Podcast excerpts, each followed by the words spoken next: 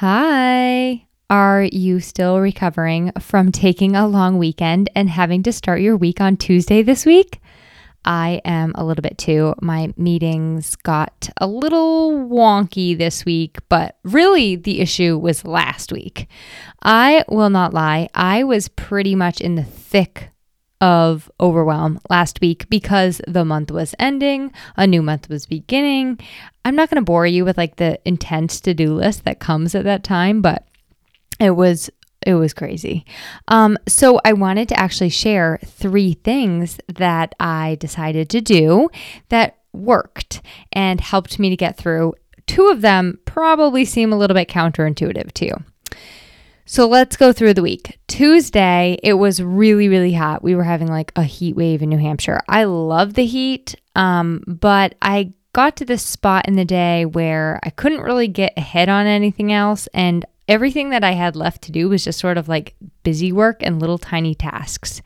So one of the reasons I love the heat is because you can go swimming, and swimming is like one of my favorite things in the whole world. So I called it quits at 3:00 and I went and played hooky and I went swimming in the lake. And it might seem like, oh my gosh, Emily, you dummy, you know you had so much to do. Why didn't you set yourself up for success and get a whole bunch of it done ahead of time? But actually, I found that by giving myself a little dip in the lake and refreshing and resting, just for that extra little bit, I actually set myself up for success because Wednesday and Thursday had just tons of meetings and I needed a little bit of time away from my screen and off my computer. So that super helped to set me up for what was ahead. The other thing that I did was on Thursday, after I was finished with all of my meetings and calls for the week, I looked at my list and I kind of felt like I was sinking and drowning in my own overwhelm. And I'm like, I don't even know where to start. So I did what I always do. I made a brain dump. And I did all the things that I usually do to organize what I needed to do, but I just could not like figure out where to start. My stress levels were getting higher and higher. And I don't know about you, but when I try to work from a place of stress or overwhelm, I don't do my best work and it's really, really hard for me to be creative. So that tends to be when I make mistakes and I don't write very well or clearly, and things are just a mess if I try to force it. So I decided to take a break and do something that I wanted, which was actually to go to the store and get some comfy tops for summer and like upcoming trips and stuff. I needed the tops anyway. It wasn't like I was just going on a shopping spree. So it seems like procrastination, I know, but listen to what happened as a result. I left my house, went shopping. First of all, the drive was just great. You know, it was nice to step away from the computer once again. I started to feel so much more inspired as I was driving, and things started like clicking into place in my brain and ideas were flowing in. I was like, yes, this is amazing.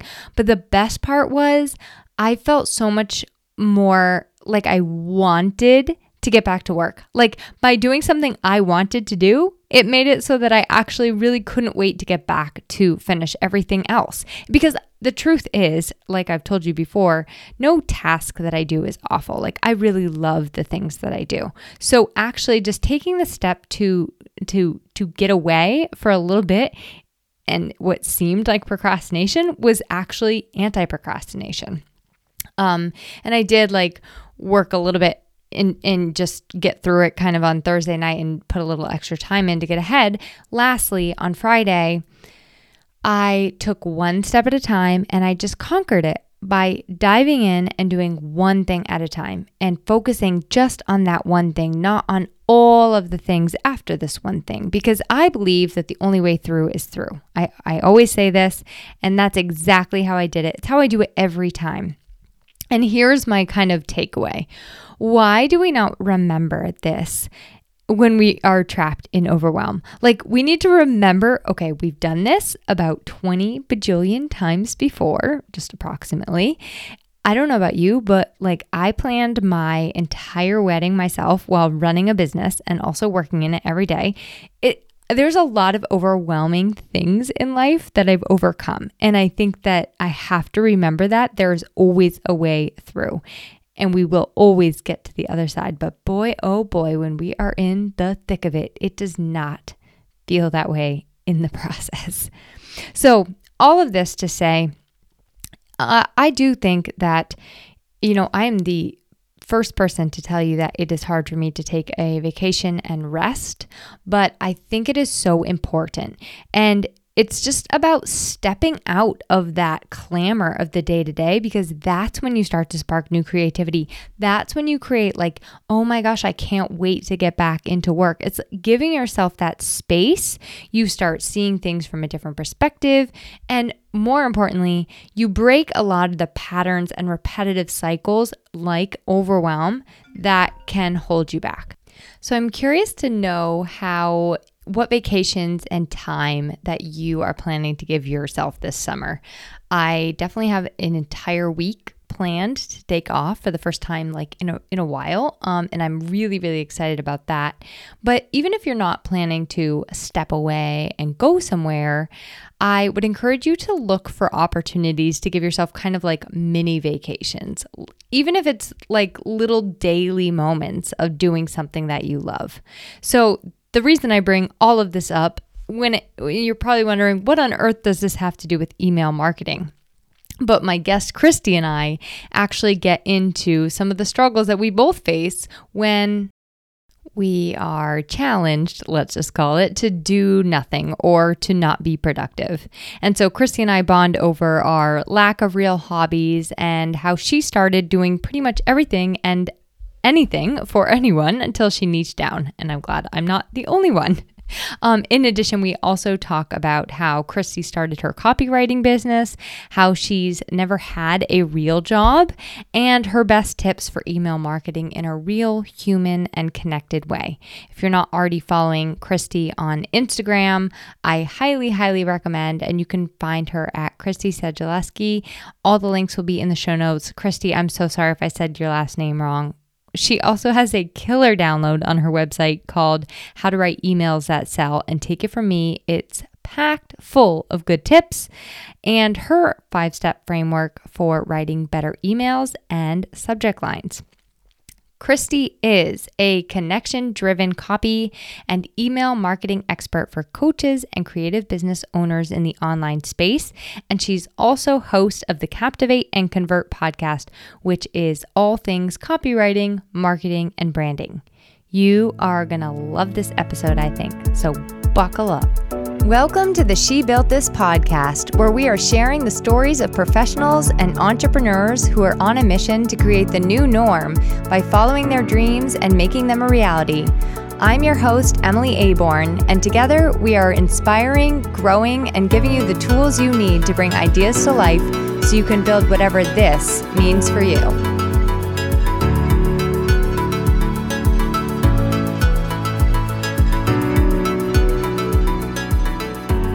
Christy, and welcome to the She Built This podcast. How are you? Hey, thanks for having me. I'm so excited. Our universes have finally collided. I've heard your name about 1 million times, and I started listening to your podcast this year, and I love it.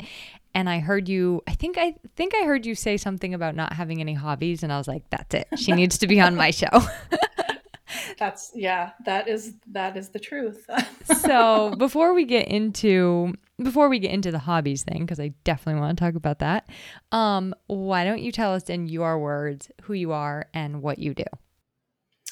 Yeah. So, well, I'm Christy Sigelski, and I am a copywriter and email marketing strategist. I work with female business owners really all over the world, mostly like coaches, course creators, and I specialize in email sequences, email marketing funnels and sales pages, mostly that whole kind of sales cycle. And I just love it, because I think email is really one of the best ways to connect with your people. But I do know it's super important, and I use it in my own business, and I find that when you show up in somebody's inbox, it's a lot more personal than when we're just posting things on social media. So it is a very valuable tool, and that's exactly what I want to get into. But first, I must know, does every single person that calls you butcher your last name?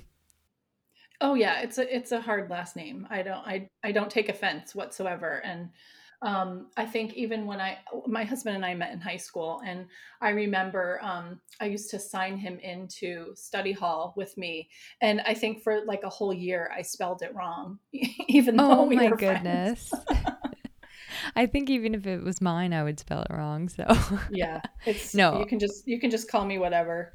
No, don't say that. You know what? It doesn't matter how. This is the thing with last names. It doesn't matter how simple they are. People are still going to pronounce them wrong. So it's all what it is, you know. Yeah, and don't you like if you do a lot of writing, like, you know, I kind of like geek out over pronunciation and then grammar and stuff, and I will see people's last name that they don't pronounce it how I think it should be pronounced, like based on the spelling.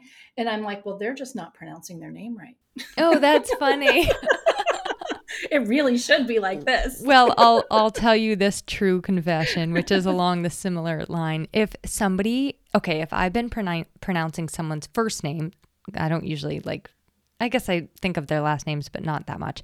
But if I have their first name in my head as one way, and then they tell me the proper way to pronounce it, and I've been saying it wrong, it's really hard for me to say it right. And I'm like, yeah, you're not going to like this, but I just can't figure it out. So anyway, all right, that was that fun. That could be part of maybe your hobby, is going around telling people that they should add pronunciation guides. So sure that would make a huge splash, wouldn't it? Yes. So when you say you have no hobbies, what do you mean by that? Oh my gosh. So, I mean, I was a stay-at-home mom for, 20 plus years. And so, I mean, my life, like many moms, revolved around my kids, right? So, I didn't really do a whole lot for myself or, continue with any hobbies that I had. So I don't know, once they were sort of grown up, and now I have like my youngest is in college and my oldest is actually married. It's like, I don't even know what to do with myself. So I'm still in the process of trying to figure that out. Have you tried knitting? No, I haven't tried knitting. Well, actually not for a long, long time. I'm trying to get a little bit more into like, like working out and, just trying different things to, kind of level up with my health and that kind of thing. Cause I finally feel like I have the time to focus on it, but I am open to suggestions. So, if you have ideas, by all means, send them my way, because I'm pretty boring. I mean, I love puzzles. I don't knit, but oh my God, I love puzzles too. Like love them. And honestly, a good puzzle can last like 3 or 4 days if you time it right. So do you get that whole thing where you feel compelled to like sit there for hours because you have to finish it? Yes. And I'll like hover over it all morning long. And I'm like, I know I need to go to work. I know I need to go do work. Yeah. Yeah, puzzles are fun, crossword puzzles, all those kind of things. That's really all I have for hobbies. I mean, I go outside and like walk and stuff, but it's tough. It's tough being a grown-up.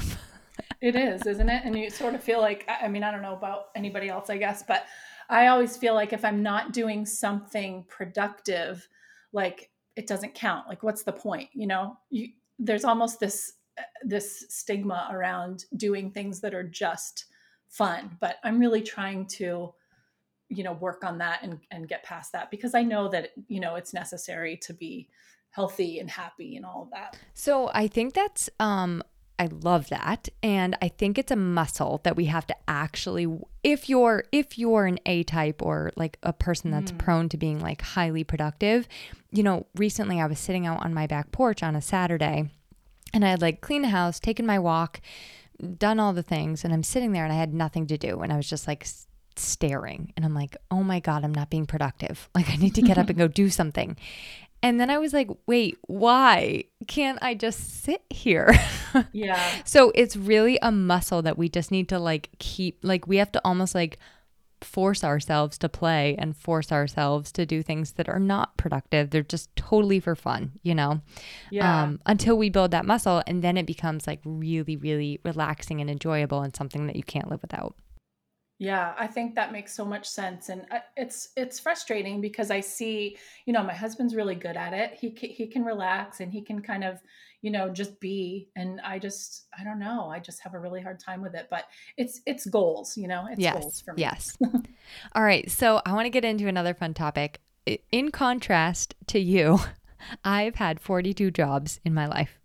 When I saw that, I was like, oh my God, I need to find out more about this.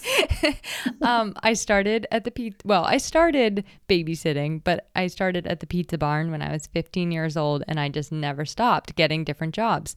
So you say that you've never had a real job, and I am super curious as to how you went from that to starting a business and what the story is there.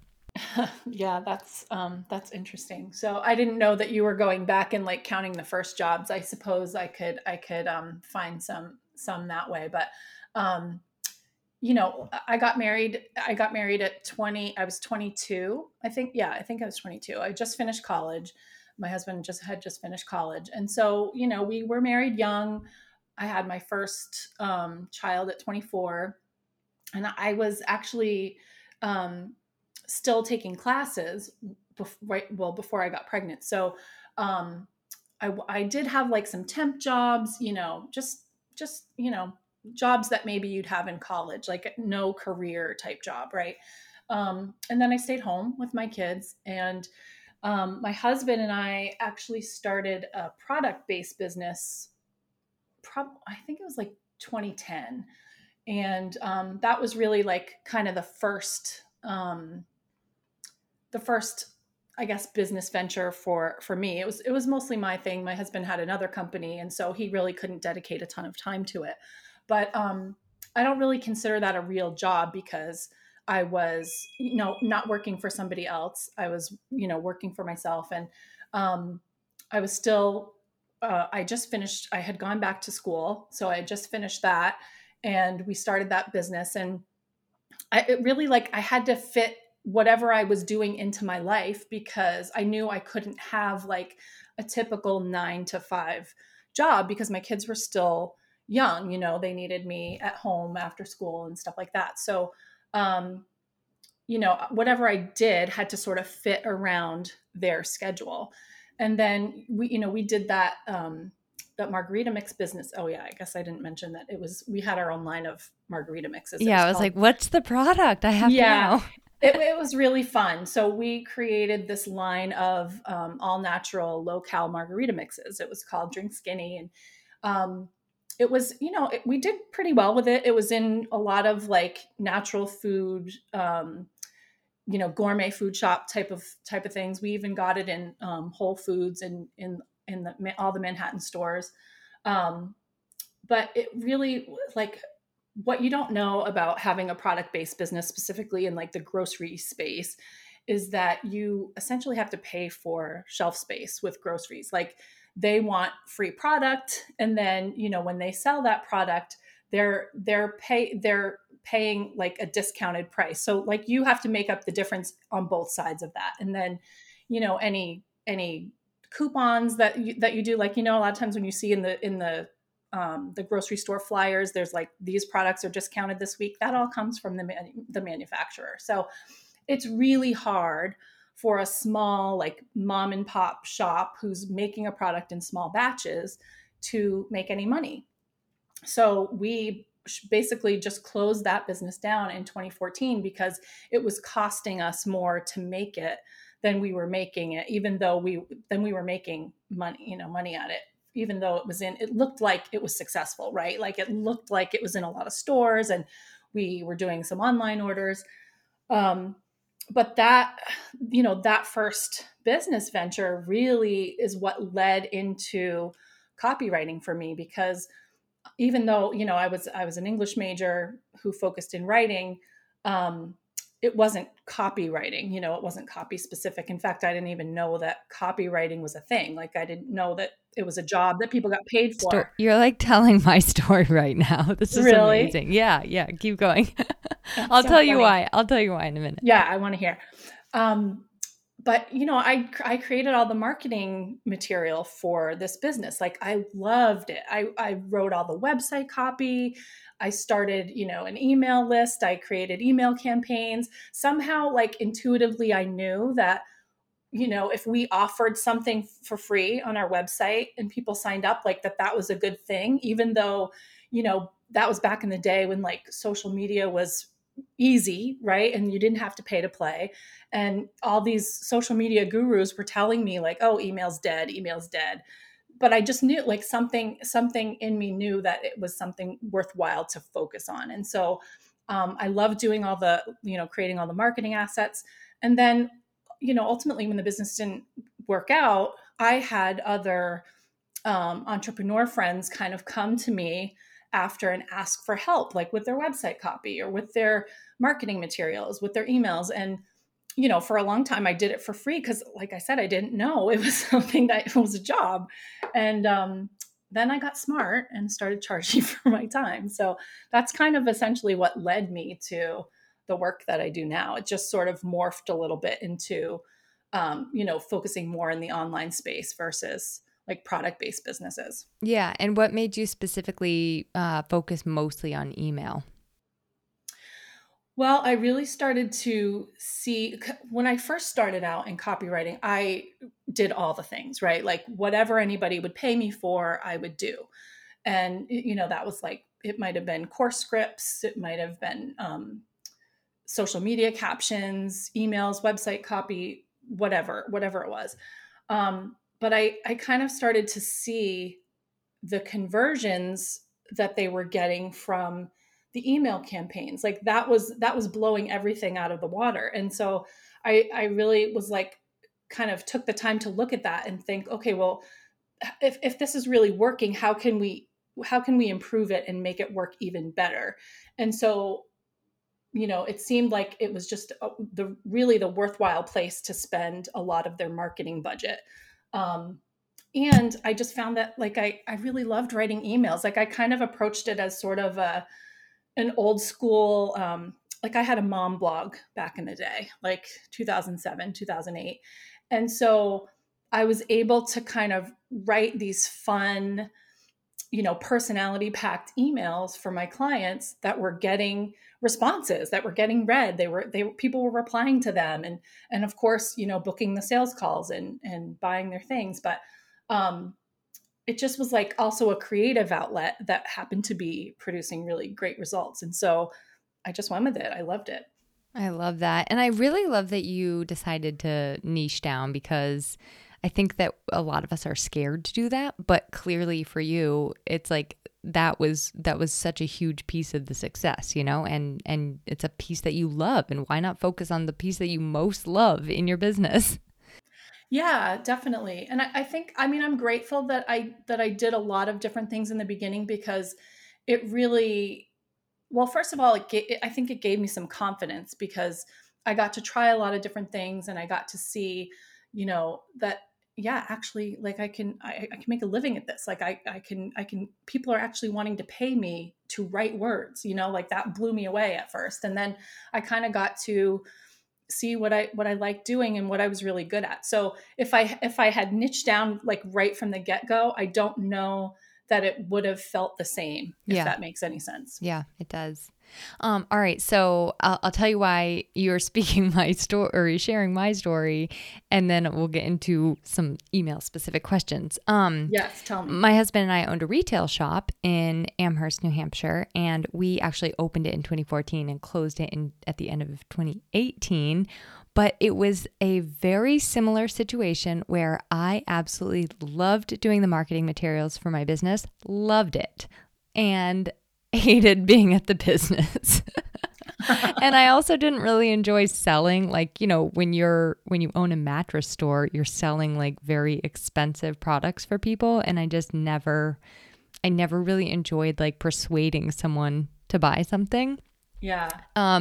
But I will say that email was single-handedly responsible for helping us liquidate that store. So I got it. Wow. Yeah. And I am not a great email writer. It had nothing to do with my amazing copy. It's just, it showed me the power of like, oh, wow, maybe I should have been emailing the list like more often than this, you know?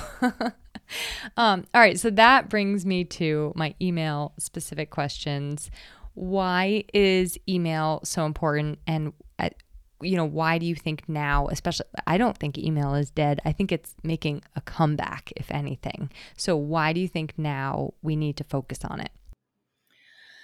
Yeah, well, so, I mean, I think really depending on how you approach it, emails can be a much more, intimate way of building a relationship with your audience, because you have the ability to make your subscribers feel special in the way you communicate with them and with the stories you share.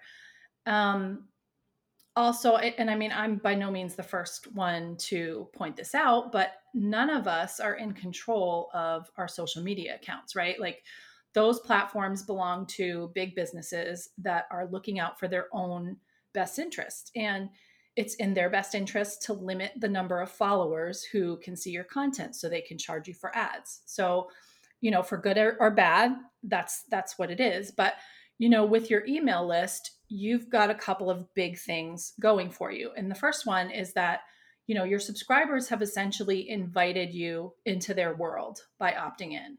So that means they want to hear from you. They're hot leads, and hot leads are much easier to convert to customers. And number two, your email list it's a business asset, you know, you own it. So that puts you in the driver's seat. Your emails will land in every single subscriber's inbox, but you just have to get really good at sort of getting those emails opened and read and clicked through. Yeah. Yeah. And so I guess to amend my point, emails aren't dead. Bad emails are dead. You know, nobody wants to read bad emails anymore. They just don't have time or bandwidth for it. So on that note, what do you feel like are really important things that people should be including in their emails that maybe they're missing? You know, I think one thing I see, and tell me if you see this as well, is a lot of the things that we put out there, it's all about us. And I think I always try to encourage people, you know, point that finger back at the person and focus it on them. So I'm curious to know your thoughts on like what maybe what is missing the mark in emails and like what really needs to be taken into consideration and included. Yeah. So, I mean, there's a lot of competition in our inboxes, right? I mean, I know I get a ton of emails. I'm sure you do too. And what is the difference between the ones that you just delete and the ones that you actually open up and read? And, you know, I think there's a few different factors. I think, you know, consistency is a huge deal because, you know, if you're somebody who sends an email and then, you know, your subscribers don't hear from you for 3 months, and then you decide to send an email every day for 5 days, and then they don't hear from you for 2 months. Like, people forget who you are and what you're doing and how they signed up in the first place. So I think, you know, just being consistent in your communication is really important to, you know, stay top of mind, number one, but also to really build trust and build that relationship. So, I always talk about like, you know, everybody asks how should I be emailing? And I really think it just depends on, you know, what you can commit to, because you can say you're going to email your list once a week. And that might be quote unquote ideal, but if you're not going to stick to it, it's not ideal, you know? So you just sort of have to pick a schedule that is going to work with, that's in alignment with who you are and how you like to communicate. I also think there's a lot of talk around like storytelling and sharing stories. And I think a lot of people miss the mark on this because, like you said, you know, they're using the stories to kind of talk about themselves, but people are only interested in that to a point. They want to know, like, how does it relate to them? So, you know, one of the things that, like, I created this sort of, this framework for emails, and storytelling is a huge part of it, but you really kind of have to start with the topic in mind. Like, what is the point of this email? Because the point isn't the story. The point is, you know, what are you trying to motivate or inspire or teach or entertain your, like, how are you doing that for your readers? And then you kind of, like, so the story needs to kind of tie into whatever the real topic of that email is. And then, you know, what's in it for them, right? Like, what does this story and the real topic have to do with your ideal clients? What are they going to get out of it? And, you know, then there's kind of like the formula for putting that all together, which, I actually created a new freebie around this. It's kind of like a guide that shows you all the steps. And then I've also included 20 newsletter ideas, because the next natural question is like, oh, well, what do I write about? So I'm happy to share that with your audience. It's just something I just recently put together, and I love, love, love it, because it really, like, shows you how to DIY, you know, your email sequences. Yeah, please do. I know it's on your website, but I definitely want you to share that, because that sounds so valuable.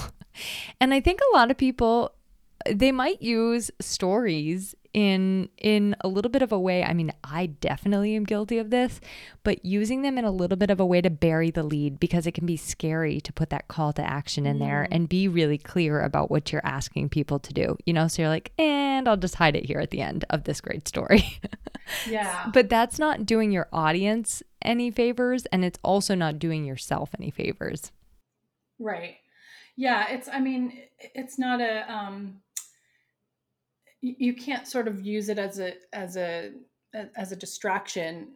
Like, it really should call attention to whatever the call to action is, you know, at the end. But I think you kind of have to start with the end in mind, because I know, like, sometimes I will have, like, this funny story that I want to share just because, like, it might be fun to write about, but then there's really no point to it other than, like, sharing the story. So I always kind of, like, try to go back and start from, like I said, like, with the real topic. What's the real topic and what's the real point?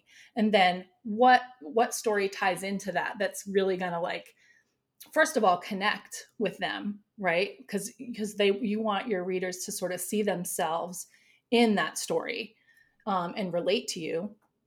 And then, like, how is it going to transition into the call to action that I want them to take? Yep. So what would you recommend for somebody who's, you know, they're sending out a weekly email, and that's what they've told their audience they're going to do, and the people are, like, you know, they've come to them from their website. They're all great leads, but people are just not opening those emails. Yeah, there's a lot of different kind of little tricks you can do. I love to test out different subject lines. So, you know, really that's, like, kind of the first thing that people see when your email lands in their inbox.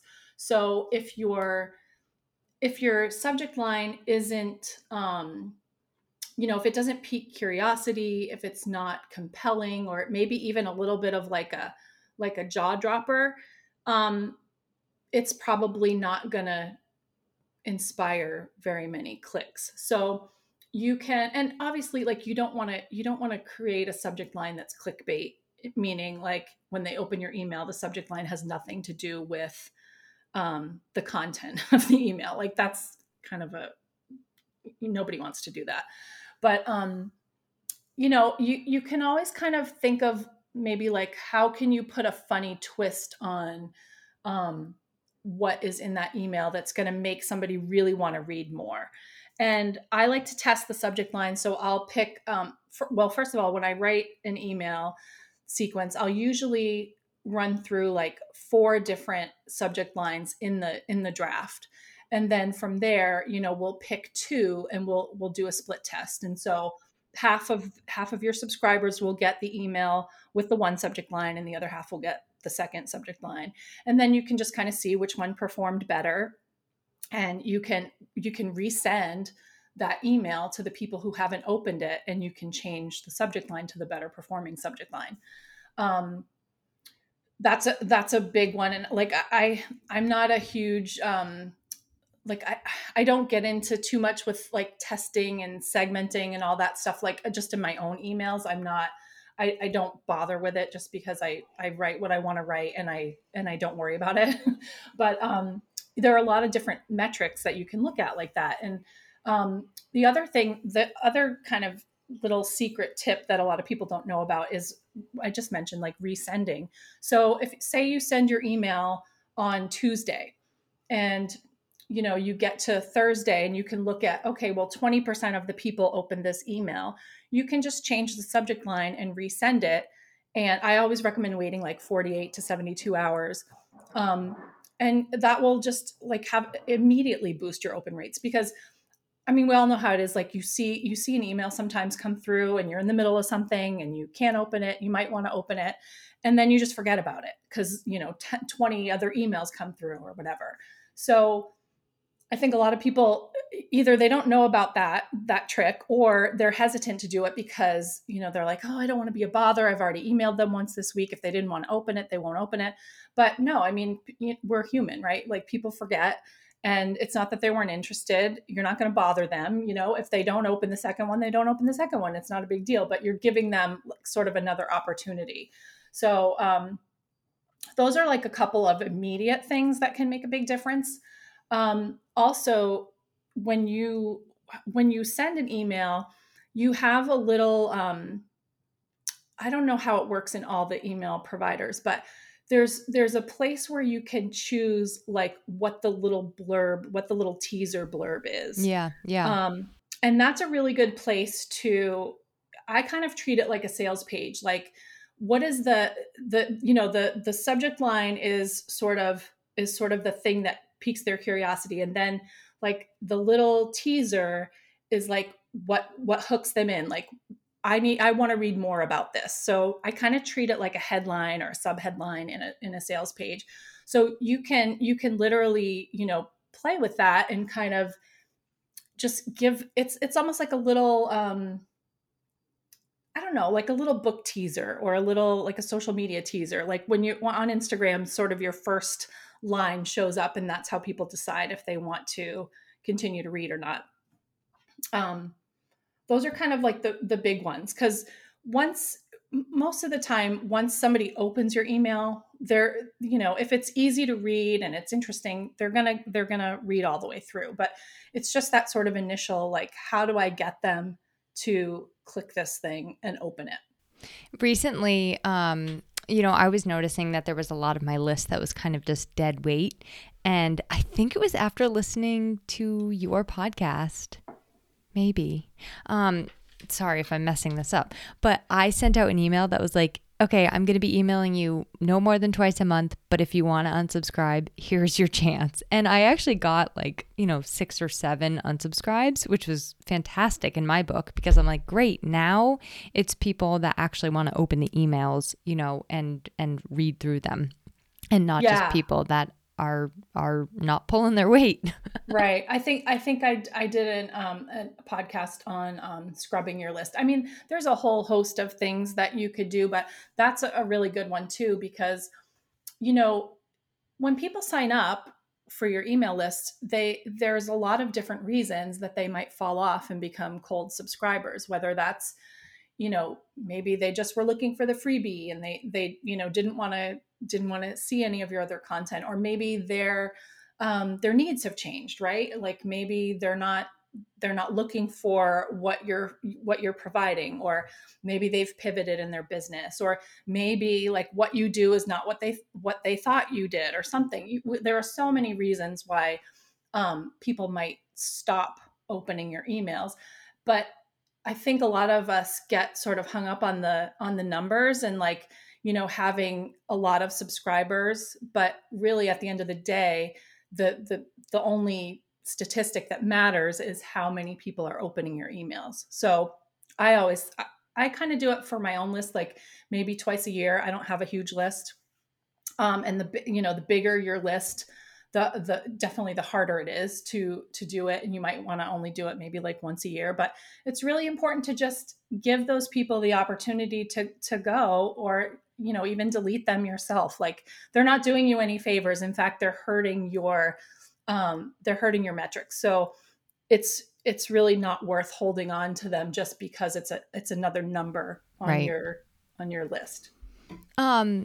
So you don't really focus or pay that much attention on what people click when they're actually in the email, or do you do that as well?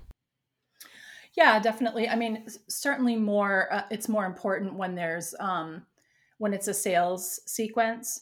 So, there are different kinds of email. There are different pieces to the email marketing funnel. Like there's, usually you start with like a welcome sequence that moves into a nurture sequence. And then that tends to move into the promo sequence if you're setting up like a full email marketing funnel. So, you obviously you want people to click through to whatever you're wanting that next step to be, but it becomes more important when you're looking at numbers and conversions. So I do look at that for my clients. For myself, not so much, but I haven't had a huge launch yet. Like I haven't done. Well, I have a mini course that I guess I sort of like quietly launched, and it wasn't like a full on launch. So, I wasn't looking at all of the stats on like how many people are visiting this page versus like how many people are clicking through versus how many people are buying. But certainly with clients, that's a big part of it. Yeah. Okay. So you mentioned people thinking or feeling like maybe when they send an email out, it's bothersome to the person that they're sending it to. Mm-hmm. A lot of the problems with email marketing comes in our own minds, and it's these things that block us. Like, maybe I shouldn't send an email on Monday. Maybe I shouldn't send one on Tuesday.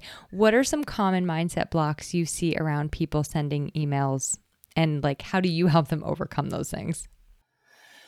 Well, I think the biggest one probably is that it's going to add work, because they're going to have to create a whole new set of content assets. And really, it depends what your priorities are, but I tend to encourage my clients to sort of focus their main content objectives around their email, and then you can just sort of repurpose that for everything else. So, I guess to be more specific, like creating the email first, and it's no different than any other content you would share. It's all about, what your messaging is, what your offers are, who you are, who you're here to serve, how you help them, all of that stuff, all of the buckets that go along with that, that sort of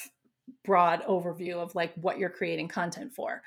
And then I use email to sort of with my clients and with myself, the email is really like the focal point. It's where you can sort of be more intentional, more elaborate, give more detail, more of the story, that kind of thing. And then you can sort of take pieces of that to repurpose for Instagram or Facebook or LinkedIn. I went through someone's email today and pulled out 4 different Facebook or Instagram posts. So you're 100% right. Like that is saving you time.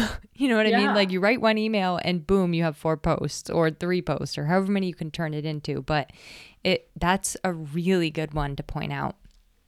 Yeah, definitely. I think that makes it kind of puts it in perspective that it's not another task on your to-do list. It really just kind of works with everything else, and it makes the other stuff easier if you kind of, focus on that initially. Ooh, you're giving me things to think about, Christy. I love that. All right. So before we I have two like kind of fun questions, and then I want you to share how people can find you and get that guide also. But my first fun question is, I know on your podcast, Captivate and Convert, you always end it by asking a Christy question. So I want to know what your favorite Christy question to ask other people is. Ooh, that's a good question. I try to never ask the same questions to everybody. I think there's a couple that I have repeated, but for the most part, I try to make each of them a little different. And I try to do like, you know, maybe one or two serious questions and then one or two, like just fun questions. But, I love sort of hearing the real stuff. You know, I am not good at small talk. I don't like chit chat. You know, I think I'm a typical introvert, and I really like to know the things that make people who they are. So, I ask, you know, sometimes some kind of, bigger questions that might not, just things that you might not have the opportunity to typically talk about or share on social media. I love asking things about, maybe like what bothers you about your niche or your industry? Like what are the things that you see going wrong? What do you see, that could really use improve or, oh my God, what am I trying to say? I know what you're trying to say. And it's so good. Yeah. But like, I love it when somebody will like sort of get on their soapbox and like, you know, talk about what their kind of unpopular opinion is, because we all have them. You know, there's all ways that we differ from everybody else in our space that are doing things a certain way. But I think a lot of times we're afraid to talk about those things because we don't want to upset the apple cart, you know? But those are actually the things that your true ideal clients are gonna, you know, they're gonna grab onto and come to you because they can relate to that, you know? Yeah. And I was, it's funny you say this. I was just talking to somebody today about how you can't, like, if you read someone's opinion that upsets your own apple cart, you can't take it personally, because they're not, I mean, their goal in life is not to make you happy, but that should be how we look at our own stuff too, you know, is like, okay, I do have some thought, you know, I'm not talking about walking around being a jerk. I'm just saying like, right. I do have some thoughts and opinions, and sometimes they're not exactly like fluffy and unicorny, and I still can be okay saying them because I'm not here to please every single person. I'm here to serve my ideal client. Yeah, absolutely. And I think when you sort of look at it from that perspective, you're able to be at least mostly okay with repelling the wrong people. I think a lot of us, when we first start out, like we don't want to repel anybody because we just, you know, it's just, I don't think it's not our nature, or at least it's not mine. I guess I can't speak for everybody, but, you know, I wanted all the clients, right? I want to include everybody, but at the end of the day, really, you're not for everybody. And I know that's like, it's kind of become a cliche, but if you can sort of, you know, separate yourself and, you know, not be afraid to point out the things that make you different, that make you who you are, the right people are going to come to you. And that's really what you want. Yeah. All right. So I was going to turn your Christy question back around on you, but I'll let you off on this. I'll let you go this time easily. What is your favorite way? You said you don't really do a great job of relaxing, but what's your favorite way to de-stress? Because I think you and I both have learned that not de-stressing is not the healthiest thing for our bodies or our minds. If I recall in your stories, that's what you've said. So yeah, what is your favorite like way to de-stress and have self-care? Yeah. That's a really good question. I think, I'm always trying different things. You know, I've always been a searcher, so I'm always like looking for the thing that's going to, you know, have the most, I guess, give me the most bang for my buck, right? Can you even use that term for self-care? I don't know. But I'm super boring, to be honest. So one of the things that I like to do at the end of the day is just read for fun, like nothing that's going to teach me anything, just like a memoir or like a fun nonfiction book. I'm a big reader. But I have tried lots of different things and they've all, been beneficial. I do breath work sometimes. I'm in part of a breath work membership. I've learned transcendental meditation. Wow. I'm not super consistent with that, but I do that and it's super helpful. What else? Those are the only two things that are coming to mind. Also, I find boring fascinating personally. So you can't outbore me. Probably. I'm over here like watching Jeopardy, yelling at the TV. So oh my God, you can't beat my boring. That's funny. All right. Now, why don't you let us know how to connect with you on your website and also on your favorite way for people to get in touch with you on social media? Yeah. So I'm really trying to simplify. I don't love spending a lot of time on social media, to be honest. But wait, you don't? No, I don't. It's really hard. It really is hard. I actually, a while ago, I had to take the apps off my phone and just only check in like on my desktop, because it was really just getting to the point where I felt like it was sucking the life out of me and taking up all of my time. And so, I do love Instagram, not going to lie. I will definitely waste a ton of time there. So you can find me on Instagram. I don't really tend to do much else. I mean, my podcast is kind of my first priority in terms of like what I create content for, and that's Captivate and Convert. And then, you can want to go down the rabbit hole. You can check out my website, christysigelski.com. That's really it. Keep it simple. Your website is lovely, by the way. Oh, thank you. Well, thank you so much for this. I think it was a lot of valuable takeaways that we don't often think of when it comes to our email. So I really, really appreciate you being a guest and finally kind of meeting sort of in person, not really in person. I know. It's funny how, you can sort of run in the same circles as somebody and just it never happens, or like it takes a while to happen. So thank you for having me. I'm glad that we connected, and hopefully one of these days we'll be able to meet up in real life, because, New Hampshire isn't that big. Right. I agree. I'll see you at an event near us soon. All right. Thank you so much, Christy. Thank you. To learn more about She Built This and to join our community and get involved for yourself, visit www.shebuiltthis.org.